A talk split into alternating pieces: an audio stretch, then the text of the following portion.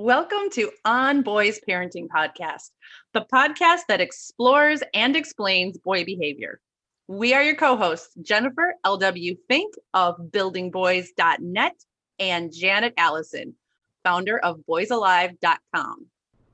Our guest today is a beloved preschool teacher.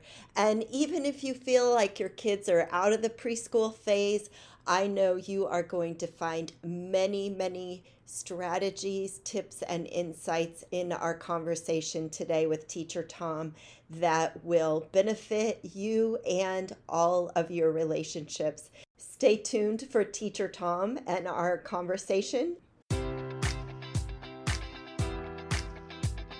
Enjoy all your favorite sports like never before at BetMGM. Sign up using code Buckeye and receive up to $1,500 back in bonus bets if you don't win your first bet. When you register with BetMGM, you'll get instant access to a variety of parlay selection features, live betting options, and the best daily promotions in the business. And with BetMGM at your fingertips, every play and every game matters more than ever. Place your money line prop, or parlay bets with the king of sportsbooks today. Sign up using code Buckeye and receive up to $1,500 back in bonus bets if you don't win your first bet. BetMGM and GameSense remind you to play responsibly. 21 plus and present in Ohio, subject to eligibility requirements. Rewards are non-withdrawable bonus bets that expire in seven days. Gambling problem? Call 1-800-GAMBLER. In partnership with MGM Northfield Park.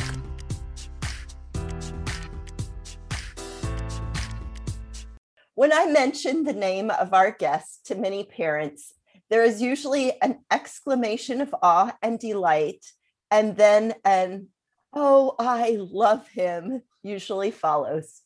Known to all as Teacher Tom, our guest is able to interpret the young child in a way that helps parents and teachers see the wisdom of young children.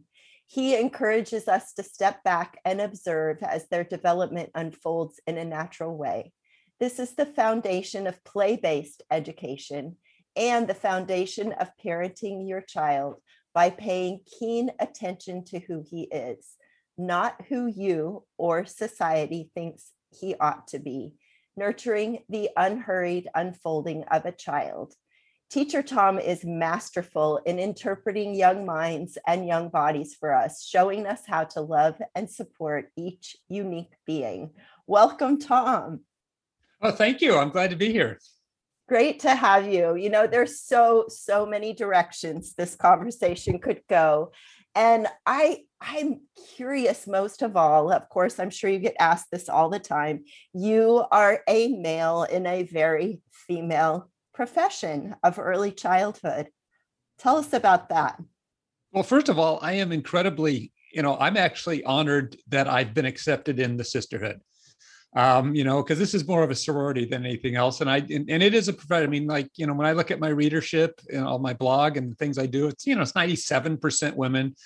Um, you know, parenting, whether we want it to be or not, whether that's the right thing or not, parenting is is generally speaking a female profession and it's our occupation and or at least a concern right? I mean i think mm-hmm. there's a lot of a lot of fathers do parenting. They just maybe don't read or listen to the experts or something. I and i don't i can't explain that. So for me my experience has been you know it's been incredible. I mean honestly um, my situation you know, woodland park cooperative school uh, I have never had to worry about, you know, the suspicions that some men get and the, the the fears that people have because, you know, I work in a classroom that has, you know, anywhere from five to 11 other adults in the room in the form of parents. Mm-hmm. And so we're all on each other's radar all the time. So there's just no room, you know, there's yeah. no room for suspicion. Um, and so for me, that's that's been a blessing to have it be that way. And I've never really had my gender come into play um, any overt way that I'm aware what? of. I think I have had benefits of being a male. I think some people, um, a lot single mothers, sometimes will say, "Well, I want a male influence in my child's life or something," or um, you know, lesbian uh, parents. Uh, okay. have often chosen chosen my school and i know there's a lot of people who who just wanted specifically we're looking for a male teacher which is not necessarily fair um, so I, I benefited from that mm-hmm what drew you to pursue early childhood as a profession? And I realize asking that question, it's a stupid question. I'm going to assume it is, you know, a love and care for young children.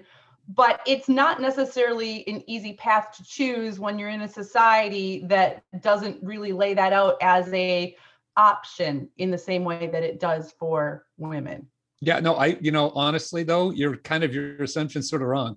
Um, I, hmm. yes, it is. I, it really has more to do that I like playing with kids.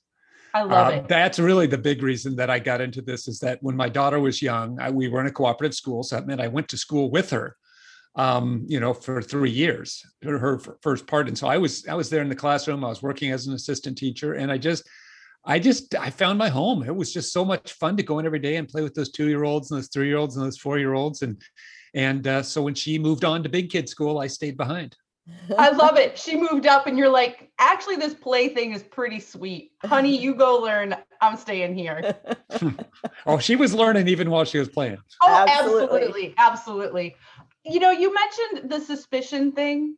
Can mm-hmm. we dig into that for just of course. moment? Because I have a brother. I have four brothers and I have a sister. One of my brothers um, went into early childhood, uh, uh, worked in daycares at first, and I don't know you very well yet, but like you, he is amazing at seeing children and playing with them and connecting with them. And he can be on the level of a child for a long time in a way that a lot of adults sort of struggle with, right? He can get right in there. And he has struggled with it as a profession due to suspicions of some parents and some coworkers there's a heightened awareness in our culture of you know abuse and sexual mm-hmm. abuse and sexual abuse of children and nobody wants this for their child and in some corners there is this idea that well if you are a man working around children you must certainly have an ulterior motive.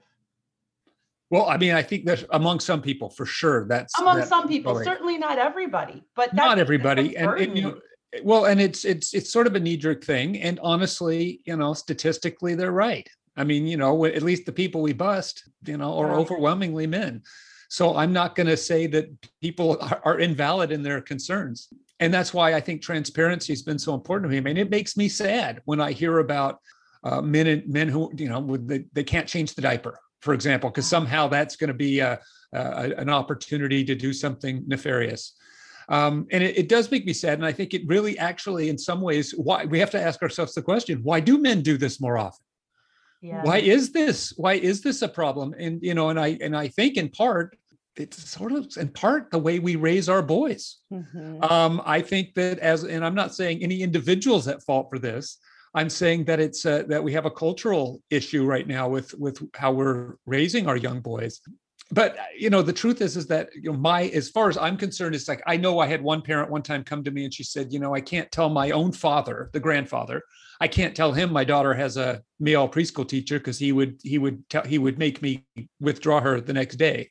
Wow. Um, so there's there's some hard and fast things where people feel like it, you know, and, and of course, you know, I personally uh, really bridle when somebody tries to tell me or anyone what they can do based on their gender.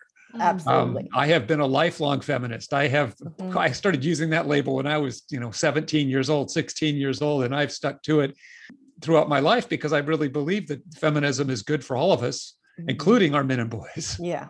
And so to kind of flip it a little bit, how do we begin to change the script around raising boys, developing boys, letting boys know that it's great to be a nurturer of children. It's great to be a teacher of children. We are all clamoring for more male role models yeah. for our kids and yet we've closed the door hopefully you know we can open it a little bit yeah. for letting our boys know that this is this is a track that they can take in their in their lives and i don't think that we generally talk to our boys about you know you can go into early childhood education you can be an elementary school teacher it's just not spoken about how can we shift that?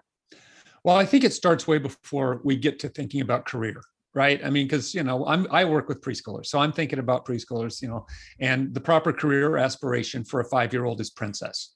I mean that you know and no matter what your gender is right? Exactly. Um, you know that that's the proper i mean that that kind of they shouldn't be thinking about career. Um, to me though it starts off with you know, because we we we in our culture we do have a society where men are lonely, uh, men have higher suicide rates, men mm-hmm. have the men are more prone to violence, um, more prone to you know like um, uh, you know well sexual abuse and things like that. I mean, we and, and I don't think that's in the nature of men. I think it's in it's somehow in the nature of how we're raising men, and part of a big piece of it, a huge part of it, is is around emotions around emotions i mean i always say that you know the only ones who are really allowed as men are you know anger and you know basically that's the only one we get right yeah. we can't be afraid because you can be happy anger yeah happy. right you can have the positive emotions but as far as the you know so-called negative emotions you know we have to pretend we have to be angry um, mm-hmm. um, that's the one we're allowed in public right women aren't but men, men are i'm just generally speaking right yes and yes. and we, we can see it as young as you know four and five year old boys suddenly they start walling off their emotions a lot more because they're getting the messages uh, f- from i mean they're subtle messages too. I mean and people want to blame the media um, but we can overcome the media as parents as a, as important adults in a child's life. The media is not more powerful than us especially if we partake in the media alongside our children mm-hmm. and share our point of view. But we but i think even the way we treat i mean i remember piaget i mean this was you know a long time ago in some of his research you know we just do subtle things differently like like parents tend to hold their little girl babies facing them and little boy babies facing out. Um, they tend to let their little boy babies go a little farther away from them than their little baby so we treat them differently and i think we treat their emotions differently. Mm-hmm. um, you know there's this mentality of we don't want our boys to grow up to be pansies right? We because they cry. You know and it, where's the, i mean there is masculine crying. There's crying is is a is a it's cathartic. It's important. Mm-hmm. mm-hmm. um and being able to express your fears to be afraid of things you know oh don't be afraid we're much more likely to tell our boys this and then that gets compounded by messages in the media um, mm-hmm. so to me i think it's it's is is is letting our young our boys know i mean all of our children know boys and girls yeah. and and any non-binary every gender there is um, to let them know that you know what they're whatever you feel it's okay to feel that and you wrote a yeah. blog post and we will definitely link to your blog. It has been an amazing resource for me through my parenting journey for many years now. And uh, you don't even know this yet but i quoted from one of your blog posts in a book that i have coming out soon. And the specific blog post was from 2019 and you wrote about an experience with a child who was sad. And you wrote that um, sitting you were talking about sitting with a sad child is almost always helpful. And i quoted you because you wrote the goal is not to end the crying but to create a space in which he could finish his cry. Now. That is how we do this in practice. Talk about how you make space for emotions in your preschool because so often preschool is such a critical time for when kids get these gendered messages well um, i mean really for me you know when i first started teaching i was the master distractor right ah. that was my that was one of my yeah one of the skills i would get praised for this right i'd be i would hmm. get you know it would be say you know a kid would be crying because mommy had left and and and I would, you know, I'd be like, "Oh, you're sad, your mommy left. Oh, look, toys," you know, and I'd get them yeah. all involved in, you know, and get them excited about something. And and you know what I noted you know, usually they'd get engaged for five minutes, maybe seven minutes, and then you know, then start whimpering again, and then I'd have to distract them again, right? Oh, look, more toys, you know. And I, but I've come to understand just how incredibly disrespectful that is. Um, despite the kudos I was getting for my ability to sort of make the kids, you know, and really what what that does you know and, and sometimes a parent or an adult might threaten to punish a child for the oh you know that's you know if you stop don't stop behaving that way or mm-hmm. offer a reward like oh no if you stop doing that now i'll get you a lollipop so i can do my grocery shopping and we yep.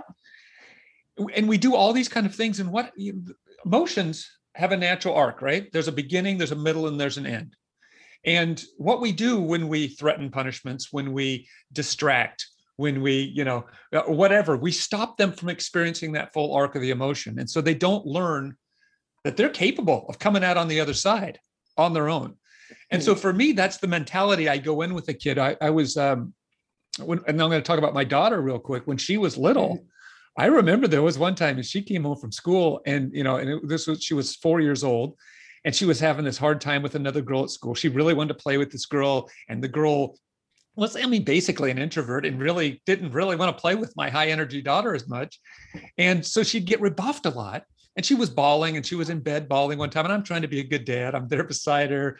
I'm giving some philosophy, some strategy, some ideas of what she could do, you know, just trying to coach her through it. And she pulled herself together enough to look at me and say, Papa, I want you to leave now.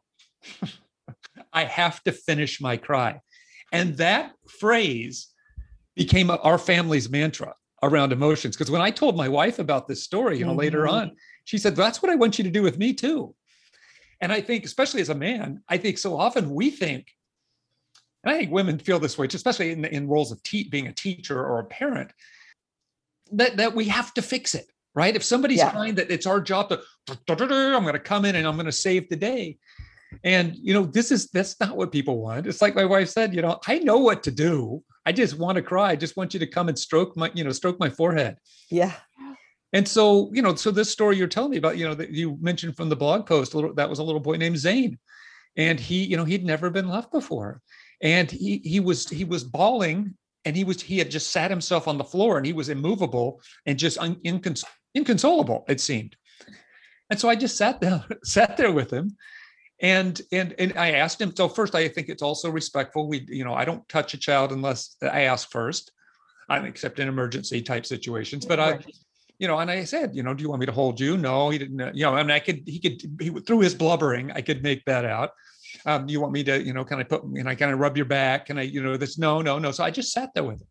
I said, so I'm just going to sit here with you while you finish your cry. And so, you know, right there, I used that phrase. Yeah. Because I wanted him to know I'm, I'm here for the long haul. I'm not going to be here. I'm not here to do anything other than that. As he cried, he started saying, you know, I want my mommy to come back and I could hear him saying that, and and and I, you know, and I would, re, I was repeating back to him, you know, just trying to show I'm listening, right? I'm reflecting. there with you. I'm reflecting. So I said, you know, I want your mommy to come back too. Oh, I want my mommy to come back. Well, I want your mommy to come back too. And I'm saying this in a very just a calm way, a matter of fact way. I wanted him to know that we're on, you know, we we share that I understood him, but he kept getting louder. I want my mommy to come back. And finally, he just looked at me and he actually stopped crying for a second. And he said, I want my mommy to come back. And that's when I that's when I realized that he didn't, he didn't give a damn what I thought about his mommy yeah. He, yeah. He Not wanted, about you, teacher Tom. He needed me to he needed to know that I heard what he said and that I understood it. And so I said, oh, you want your mommy to come back. And what was so wonderful about that was that at that moment, then he stood up. It didn't, you know, like my job wasn't to finish the cry, but I created the space where he get on, he could get on with his life of doing right? He could get on with with his activities. He was still crying for a while, but instead of just sitting there immobile on the floor, he was actually, you know, he was coloring with some crayons, and he kind of got busy, and he kind of, and then he, what he got, and I love the fact that he had this experience. Never again did he have a crying jag when his mom left. Um, he had sort of had the experience. He knew that he was going to be okay, and that he could take care of himself. He didn't have to have somebody there with him, and that's because because I just let it happen and look at the self advocacy he also learned too. Because you created space and because you listened to him and you didn't try and shut him down he was able to look at you and say i want my mom back. For it reminded me so much of my daughter correcting me in that moment too. It's just yeah. Kids have taught me pretty much everything i know. I have a logistical question though. Now i've never been a preschool teacher. I have never um, you know, had to be responsible for all these children in a classroom. But I have been a parent of four, and four is much smaller than your average preschool class. And yet, my challenge so often was okay, I've got this kid crying, and I want to be with him and make this space for him to finish his cry, and I want to let him know that I'm there for him Meanwhile, this other kid is attempting to, you know, scale the kitchen table, and I'm a little, I feel like my hands need to be here so he doesn't fall down. Can you give any practical advice or reassurance for parents who are like, yeah, Tom, that sounds great, but how? How do I find the space to be with this child? Right. Well, I mean, you know, first of all, I just will mention that I mentioned before we're a cooperative school. So that would mean that I have lots of other adults in the room. So I can, you know, that this is the beauty of the cooperative model. Mm-hmm. Uh, and I do think most institutional settings um, are understaffed. Uh, We definitely need more, especially in the early years. We need more arms and legs in love um, Yes. to take care of these kind of things. You know, and and I do think, and I just, you know, I'm sorry, I, I sometimes I, I I'm going to go off on a little tangent here and come back Tangents are Uh, good. well, I just, you know, uh, to me, we've really done a number on families and society in the last, I don't know, 60 years or so. Um, increasingly, our children spend their days in this place over here called preschool, you know, and then and then parents are all going to this place called work, and then we've taken our seniors, right, and we've got them in in nursing homes or in, in, in senior centers over here. And what we this is our village, right? This is the village that children are supposed to be raising the kids. Alison Gopnik, you know, talks about how humans are among the only animals who, you know, for whom the female doesn't die right after she starts, you know, after she hits menopause, right? Because we have this, we've evolved grandparents because Mhm. grandparents need to be involved. So human children are young. They they are designed, and nature has designed us. We need more than one parent around. We Yes. need it takes it takes a village is literally true for humans because that's they need us for at least 10 years um, probably probably more or you know in our current current way we do it they need, it- need us for 20 years Mhm. and and of course you always want your parents so what we've done is we've created this in- this little hothouse for parents we've made parenting unnecessarily difficult Yes. um, by removing children from the center of society. Because if you look at most of human history, children were always right in the middle of society. They went to work with people. They were right there while the hunters were hunting and the gatherers were gathering. They were there at all the community meetings. And still to this day, you see it in indigenous populations like uh, the Maoris in New Zealand. You know, when they have community meetings, I mean, the babies are all there. And So if now we start- have to officially teach our kids things Yeah. that historically they learned by being around, by the role modeling, by living it with us. Now Right. it's like you're here, the adults are here, the grandparents are here. ugh, well, and school is the most artificial of all the environments. yes. because a school typically i mean i've tried to make my school in a place that's like life um, that's a place where you have your con where, where what you're there to do is get together with the other people and do projects and have your conflicts and work them out. And you know we call it play based but really what it is is there's a lot of bickering involved in that too. And th- but this is how we learn to get along with each other. So to, now i'm going to come around to this is this is the kind of thing that i you know do with parents is is I usually say, you know, in these kind of circumstances, number one, I think the idea is to prioritize the people who need support with their emotions. Right. So I if you have it. so and, and and make it a family priority. So very often, like I know in some classrooms, some of the educators I know who are in situations where they're alone in a room with kids or they don't have enough support, is what they do is they make this sort of sitting with somebody with emotions a collective activity. Um, it's one of these things where Ah. the other children are involved in it too. And so often when I'm sitting, you know, I told that story about Zane, but you know, I wasn't the only one there. There were four or hmm. five kids milling around there too, sort of keeping an eye on what was going on. Kids always, when this happens, other children will bring over like a toy they think they might want. They they they take their own efforts. I mean, they get rebuffed, you know, mm-hmm. quite a bit. they're bit trying. but they but they yes because they see that this is a community responsibility this is every you know if somebody's really upset let's all kind of take care of them for a minute let's all you know hang out with them and find out um, what what's going on i know that a lot of people what they do is you know like your kids uh, you have yes spaces in your household that's one of the things a lot of parents have started doing it's like you know and maybe in those kind of circumstances where you got too many you know the kids go to their yes space and a yes space is a place where you're not worried about things getting broken Yeah. you're not worried about kids getting hurt. So it can be a garage, it can be a bedroom, it can be a you know basement, it can be a fenced off area somewhere, a backyard. Every parent needs these, right? If if you don't have a yes space for your kid, then you are making your job way too hard. Here's some uh, experienced parent advice.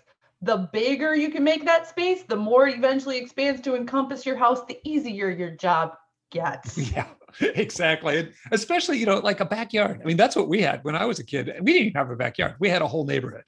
Right. Yeah. Mom would say, You're driving me crazy, go outside. And she would open up the door. And I mean, I'd be four years old and she would close the door behind me. And she didn't expect to see me again until she yelled out for me, I'm Tom, come home. Um, which often was all day. Yeah. and so and you would go go outside and you so you were out there and you had the whole neighborhood and, and you know what what's wonderful about outdoors is usually we don't care that much about it because you know part of playing part of exploring your world is, is to test things till they break and you don't want that happening in the living room Mhm, right? I mean, I don't know if you you guys remember this, but there were a lot of families. Mine wasn't this, but literally those plastic covers over the living room furniture. The kids weren't allowed in there. You're know, and you- dating yourself, Tom. Exactly, and you would know, you would know for sure that that's not the room to go in. And then Yeah. some of the dads would, you know, or dads, right? Gender, I'm genderizing it here. Some of the the fathers would put plastic wrap over their cars because if it didn't, the kids are going to open the doors and get in because nobody locked their cars back then, and you're going to play inside the car. Unfortunately, my dad let us play inside the car, but down the, you know, I had other neighbors who wouldn't. And so I, I think that these yes spaces, the bigger the better. You're right about that. I mean, if you can get a whole neighborhood, that's even better than a, um, you know, I don't think we're going back to that era No. uh, anytime soon. But the more we can make our home environments and our school environments into yes spaces, the better we're going to, the more that we're going to have the opportunities to do the more important things like be with a child and help Mhm. them, you know, be with them as they finish their Yeah. cry. yeah. Mhm.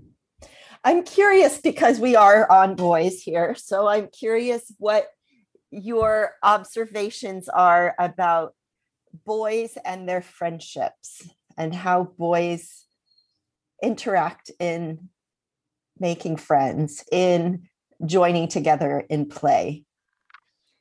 Um, you know, and again, you know, I, and I'm- this is I should never. have I know, been we're doing this testing you. because I be- because because, because get it, we whenever, it. whenever you're I'm ta- whenever you're talking about gender, you tend to get into trouble. Right. And so I'm going to say uh, I'm going to talk about that. There's a tendency, right? Tendency, There's a typical tendency. tendency. The, boy, the kids we Yes. identify as boys have this tendency. Yeah. Um, I like cute clothes.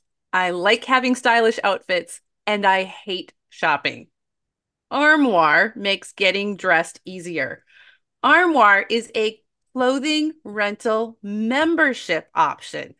And Janet and I recently have both tried it out, and you guys, it is so much fun.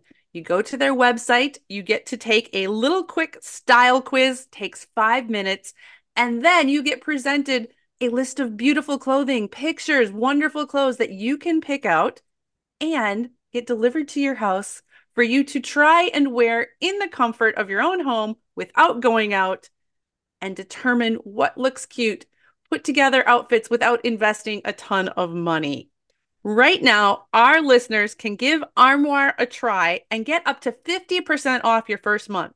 That is up to $125 off.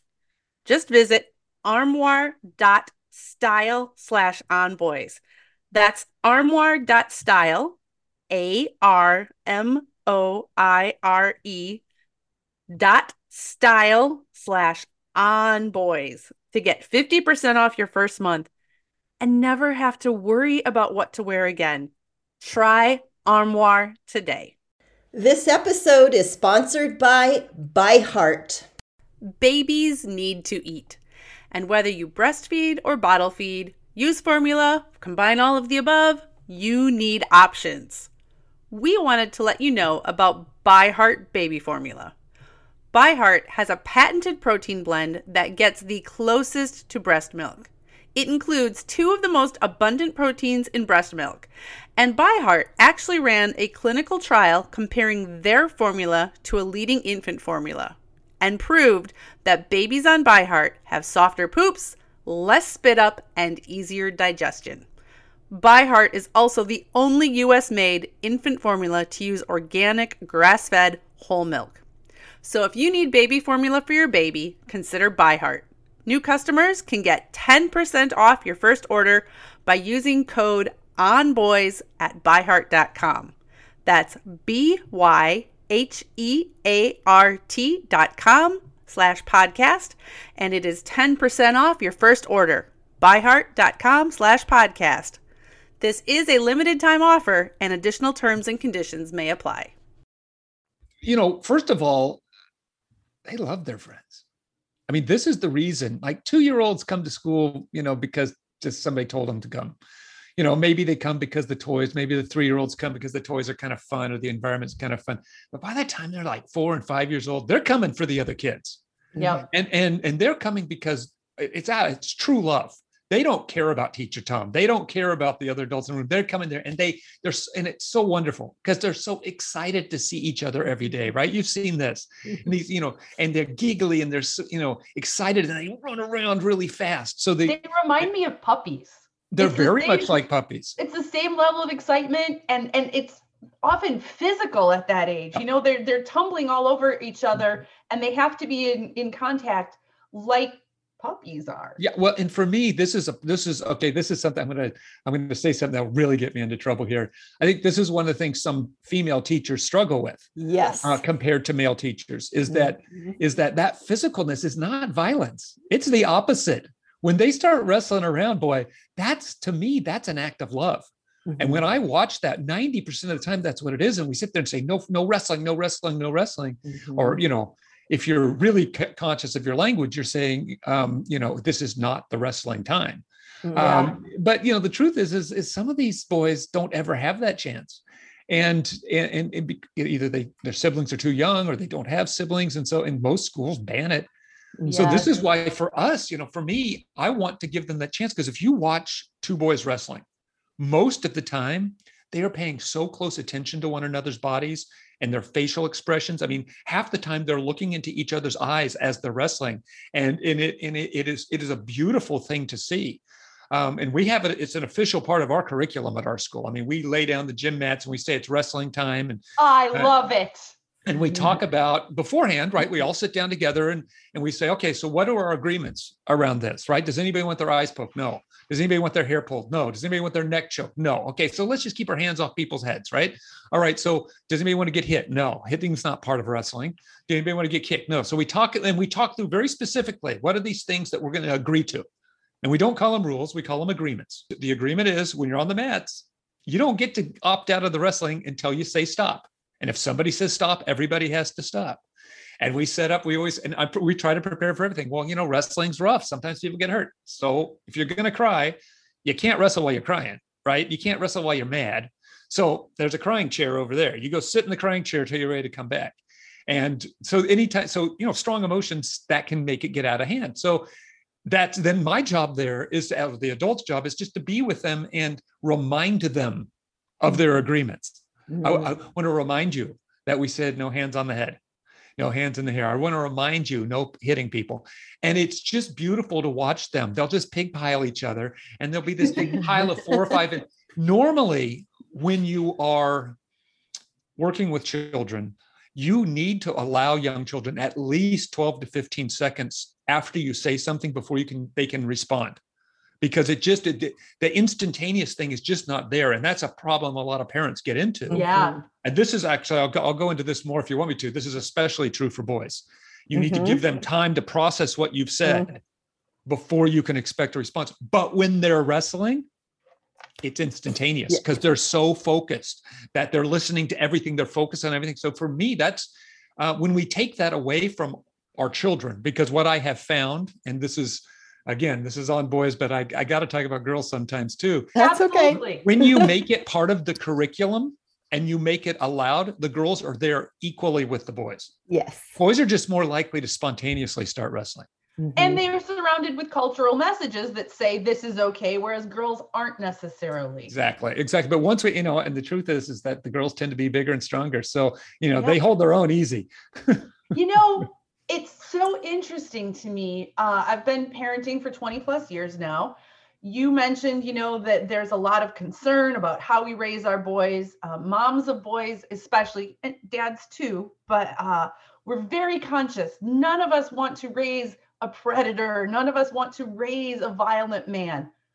So in some cases we're like we see this tendency to what looks often to female eyes like attack Mhm. and a tendency and an interest towards violence and i'm putting air quotes around these things as Right. something to stop no don't wrestle that's violent don't do that but if you listen carefully to what you're saying when kids do this you're facilitating preschoolers but there are all kinds of lessons about consent Mhm. being built into that Yes. which is really what we want to be teaching our kids awareness of the other person and respect for the other person kids can learn that through wrestling They can learn it through, yeah, they should learn it through wrestling.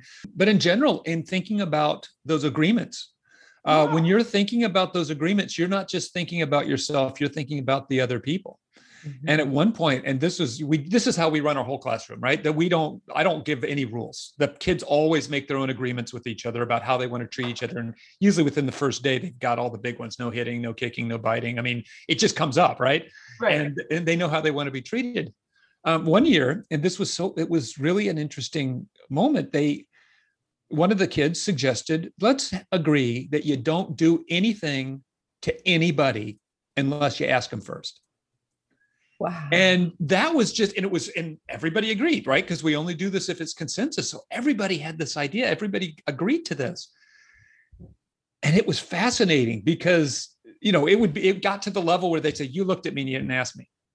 Oh. right. And so, and so, you know, we saw, we saw kind of like the slippery slope. We saw that, you know, all the different things, but it's great because it's great just for them to be exploring these nuances, right? Because this isn't just a, it's not as cut and dried as people want to make it sound. There's a lot of things because we do, we're, we're social animals. We interact with one another. Um, and, and, you know, but around certainly around things like physical touch, I think part of it is that role modeling. Like when I ask a child, do you, Yeah. do you want me to pick you up? Or can I hold your hand? Or something like that. So um, I think our role modeling that too. And I also think sharing our observations um, like if you're if you're watching a TV show and you see something happen where you know consent wasn't given or something like that, talk about it. Say, boy, I wonder how she felt when he grabbed her hair like that. I bet you know, and and, and especially with our boys, is again I'm talking about. Nah, that's terrible. That's bad because we want our boys to grow up feeling that way. I think it'll, you know, this toxic masculinity thing has got to go. We need to draw it into it because it is, you know, toxic. I want to go a different direction here and talk about you talk about confusion, bewilderment, perplexity, and how that is that idea of not knowing. I talk about wonder and awe and the importance of curiosity and wonder. And it seems like we are the Google generation, right? We pull out, you know, we see a bug, we see a bird, we pull out the phone and identify it. Talk about that place of just being in the mystery with young children. Well, I mean, it's a blessing and a curse, right? The, the era of bar bets is over, right? You can't sit there and, and argue about who had the highest batting average in 1957 uh, because somebody's just going to whip out their phone and tell you the answer. Um, and the, the good part about that, of course, is that we don't have to store all this trivia in our heads anymore, right? And we're kind of understanding what what, tri- what the trivia is. The trivia is not the important stuff. And we we live in this place, you know, and I think we've made a big mistake uh, in the way we do schooling and education uh, in our country, around the world, really, where we focus so much on the right answer, Mhm. right? We focus on that. It's all about right answers. It's all about, and I say, no, you can always find the right answer. Just ask Google. No, the, the focus should be on asking the right questions. The focus should be on on on what do you think? The focus should the focus should be on thinking, you know, critical thinking, thinking about stuff. And and Eleanor Duckworth, who's um, a fabulous, she's a protege of Piaget, who I mentioned before.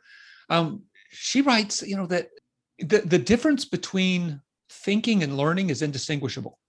It's not the right answer that makes the thinking important. It's the process of thinking Mm. and thinking, and you might get to a wrong answer, but that does, it's not the adult's job to step in and correct them.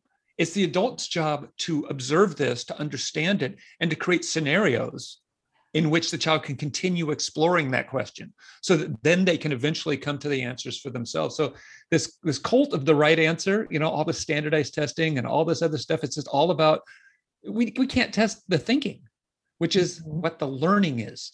Because all if all it is is right answers that's memorizing. And you know what google's doing the memorizing for us we don't have to Mhm, mhm. So give us a for instance, what does this look like in your classroom, supporting the wonder and supporting the thinking without trying to direct to the right answer? Well, the first thing is is that my number one job is to observe. Right? So my job is to watch a child and I'll give you a great example. I mean, I always make this argument, okay, what what play-based education is about is freeing children to ask and answer their own questions, right? Following, you know, as Janet said, curiosity, right? So there was one time, okay, I'll give you a great example. There was a boy named Henry, and uh, he was, he, he, we have this um, traffic cylinder, you know, like they're on the freeways and they, they, we somehow ended up with some on our playground. I'm not saying anybody stole them, but they're out there. The kids just, I, there, one year actually, there was a boy who was just obsessed with caution cones. And so our, as a school, we started collecting them because he had, he was struggling at school. So we're trying to make it really comfortable. So we ended up with like 50 of them. Um, and so, you know, now we can always save parking spots when we want to. Uh, right? Uh, so anyway, this boy, and this is a big heavy thing, and he had it on his shoulder and he was carrying it. And I'm just watching him do this. And I, it, he seemed pretty purposeful. And instead of saying, you know, what are you doing? I just said, you know what? I'm just going to watch. I'm going to observe. I'm going to be a researcher because to me, that's the number one job. And honestly, after safety and food, clothing, and shelter, I think a parent's job is to be a researcher too. Mm-hmm. Um, to, I, but my, especially as a teacher, our job is to be a researcher. So I'm watching. I say, what is he up to? What is he doing? And he actually took this thing and he arranged, put it on the ground, and he arranged it very specifically. And I'm, I'm watching him do this, thinking he's got something in mind. And he climbed up on this crate that was beside it, and he jumped off, and crack, he broke it. And this, I couldn't help myself. I said, Henry, what'd you do that for? And he said, uh, I wanted to see if I could break it. Duh. Right? I mean, yeah, stupid question. he had, he, well, he had, he had clearly, I mean, it was so obvious what he had done is he had had a question. Yep. He had set up an experiment like any scientist would do. Yes. And he tested it out and he had an answer. Yes, he can break it. And, you know, we can talk about property and all this stuff. And I, this, this was a special circumstance because this is our outdoor playground everything yeah. out there's broken already. This is a yes space. Um, so the fact that he broke it, you know, wasn't really a big deal. Um, but what I love about this is when you watch children, there's always a question, right? There's always a question behind what they're doing. You might not be able to de- determine what it is because we can't live inside of other people's heads. And the truth is, and this is one of the great fallacies around education, is that no teacher no matter how brilliant they are, knows what's going on inside of somebody else's head. I have no idea what somebody's learning at any given moment. Mm. I only can say they are learning because they appear to be thinking. And so what I so for me, this is this is why staying out of is best and then provide the scaffolds, right? Provide mm-hmm, the mm-hmm. opportunities, you know, for the children. So basically what we're there to offer, I'm you familiar with the concept of loose parts? Mm-hmm. Loose parts play. Well, that's what we're there to do. We're there to be another loose part. And our language, the words that come out of our mouth, should also be loose parts for the kids rather than commands, rather than questions, rather than these things that direct the children, guide them. For our listeners, will you explain loose parts? Well, loose parts is a theory, and this was um, it was actually um, first proposed back, uh, I'm going to say 71, uh, by an architect, a landscape architect and his idea was you know that in in physical spaces the architects get to have all the fun. And th- that the rest of us get there and everything's fixed right? They've already figured out where the walls go and the rocks go and the st- and the chairs and tables and windows and everything else. And so he said the more our spaces can be composed of loose parts where individuals so he he he was proposing museums be this way libraries be this way that all public buildings be kind of loose part facilities where everybody but specifically when it comes to schools because what we have right now is this culture of toys and and i'm not i, I actually know why toys become became associated with childhood but for 99% of human history there was no such thing as toys mm-hmm. um, what a toy was was that you found a stick and the stick was your wand or your weapon or your or it became a person and or you found a rock and what's great is that toys have scripts built into them mm-hmm. and so they are very they're, they're very directive with children they take children i mean even with you look at something that's pretty open-ended like legos right? Lego is mm-hmm. everybody loves legos right? Everybody loves playing with lego but now they put them in these kits. Right? The specific thing that has to be built. You used to just get a big egg with directions and half the time the father builds it and it sits on a counter and you can't like i'll never forget one kid he's so happy i went to his house and and and he had like the death star from star wars. And it was a massive you know a massive construction but his father had put it together and the boy wouldn't even let me touch it Oh. You know, oh. you should be able to smash that thing apart because the destiny of things you build with blocks is to break them back into loose parts. Unscripted items that children can put together in odd ways. I mentioned my playground before.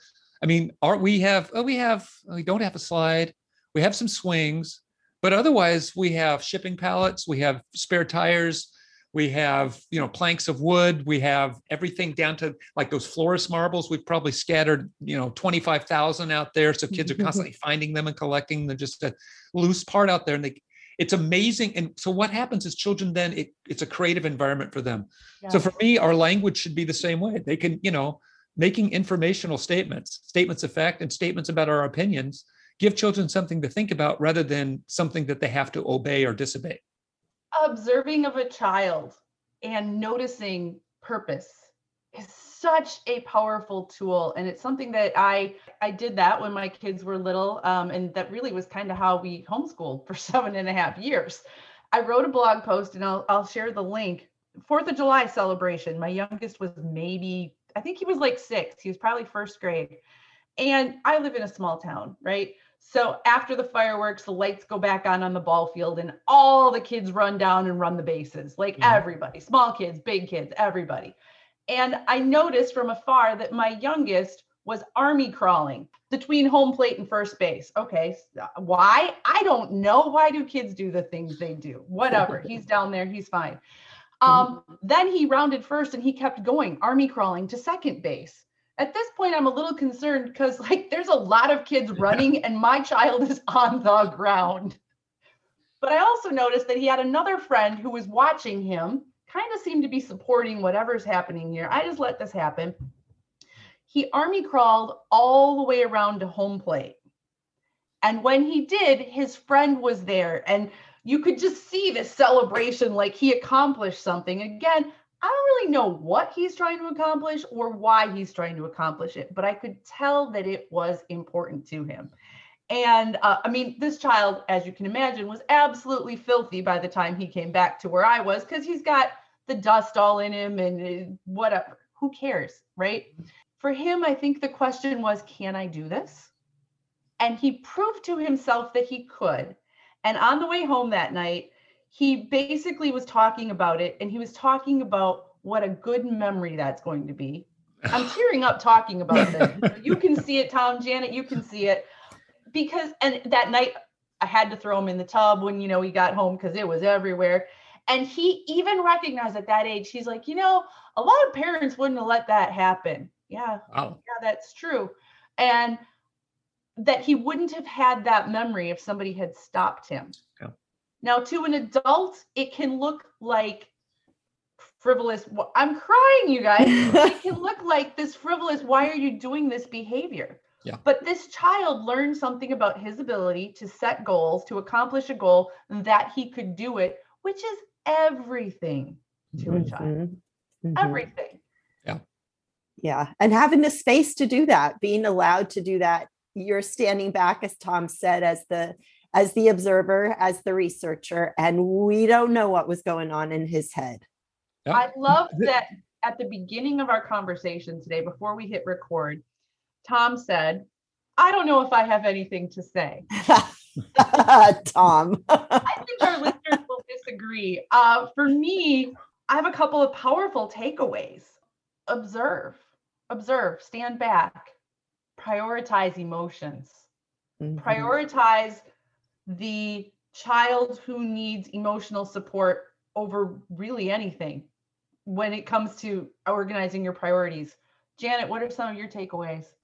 Well, I love the yes space. Yes. absolutely and encourage parents to figure out how to how to have that yes space and you know the other piece of just having this village and Yeah. the longing for our elders to be with young children. And my dad in his 90s we would go he was in a assisted living and we would go to the grocery store and he would just light up when a child came near him or walked down the aisle and oh. he would be reaching out. And you could just tell it was so enlivening. And i think we are we are worse off for separating our generations and the kids are too So Um, whenever we can um, facilitate multi-generational spaces or gatherings, it's to the benefit of all of us. For, Mhm. for the young, for the old, for those of us in the middle who are just grateful that the young and the old can connect and we can like breathe. For You know, little. I'm thinking right now that we we're actually in a great opportunity moment because we keep reading about how employers are having a hard time getting employees right now. And part of it is because during the pandemic, people found out they wanted to be home with their kids and be around their children more. And they found out, you know, I might only need one income or I can work from home and get, you know, make almost as much. And, you know, it might behoove employers to start putting preschools in the middle of the workspaces, to put daycares and, and, and those kind of things so parents can be there with their kids, go have lunch with their kids during the day and make that one of the benefits because it would it would not just benefit the parents, it would not just benefit the children. I promise it would benefit the corporation because suddenly you would have happier, more productive parents working there in this place, especially your female employees. And not only that, as I was talking about this, we I live right here on the Amazon.com campus and there's a lot of you know early 20 year olds who've gotten jobs here mm-hmm. and i was mm-hmm. talking to this one guy the other day and i sort of mentioned this idea and he said i would go i would go volunteer in the preschool if there was one here at amazon because what it does it makes us smarter people to hang out with kids it makes yeah. us more creative and it makes us more um, it puts things in perspective for us and so having children in the middle society would make a better society it makes a healthier society and without with children on the fringe we'll never make a great society for kids Oh, Janet and I are both just breathing, and we'd like to um, put you in charge of helping to reorganize the world. We will follow and help. We are. This is what we're doing. I mean, I can't change the world by myself. Janet, you can't. Tom, you can't either. But in our little spaces, we work, we make these differences. When you help one child, you are changing the future. I strongly believe that. And listeners, that is as true for you as it is for each of us. Yeah. Right. Tom, tell our listeners where they can reach out and find you.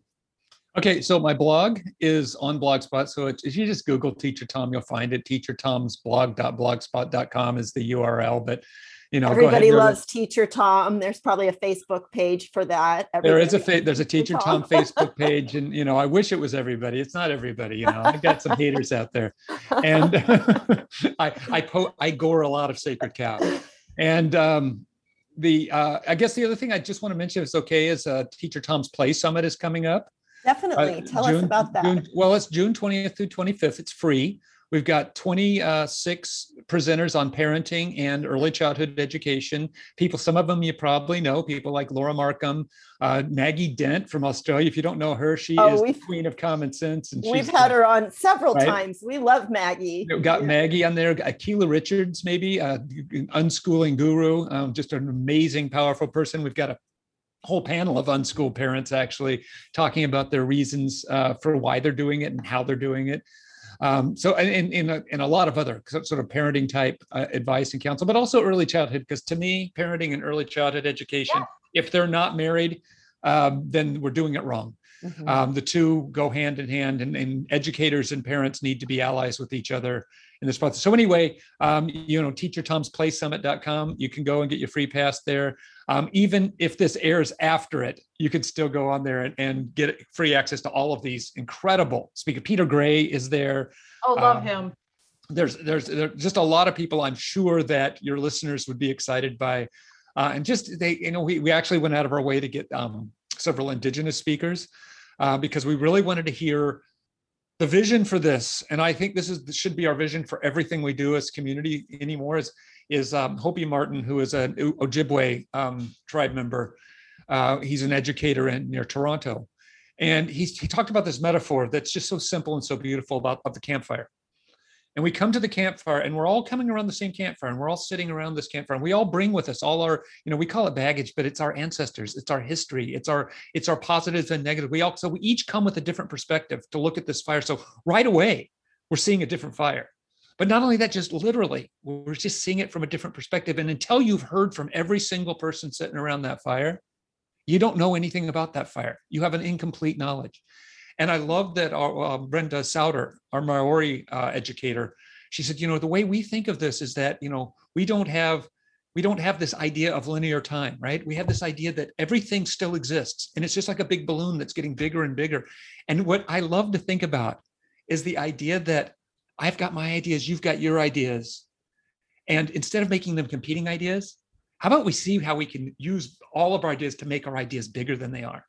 And so that's kind of where, you know, that's the concept behind the summit. And it's, it's that's why I want, you know, because parents and educators, if we ally ourselves together in the name of children, nothing on this earth can stop us.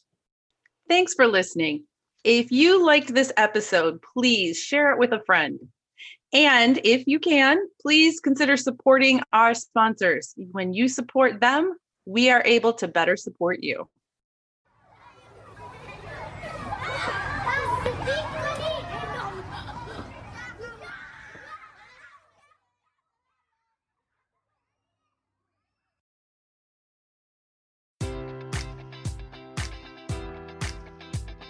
Enjoy all your favorite sports like never before at BetMGM. Sign up using code Buckeye and receive up to $1,500 back in bonus bets if you don't win your first bet. When you register with BetMGM, you'll get instant access to a variety of parlay selection features, live betting options, and the best daily promotions in the business. And with BetMGM at your fingertips, every play and every game matters more than ever. Place your money line prop, or parlay bets with the king of sportsbooks today. Sign up using code Buckeye and receive up to $1,500 back in bonus bets if you don't win your first bet. BetMGM and GameSense remind you to play responsibly. 21 plus and present in Ohio, subject to eligibility requirements. Rewards are non-withdrawable bonus bets that expire in seven days. Gambling problem? Call 1-800-GAMBLER in partnership with MGM Northfield Park.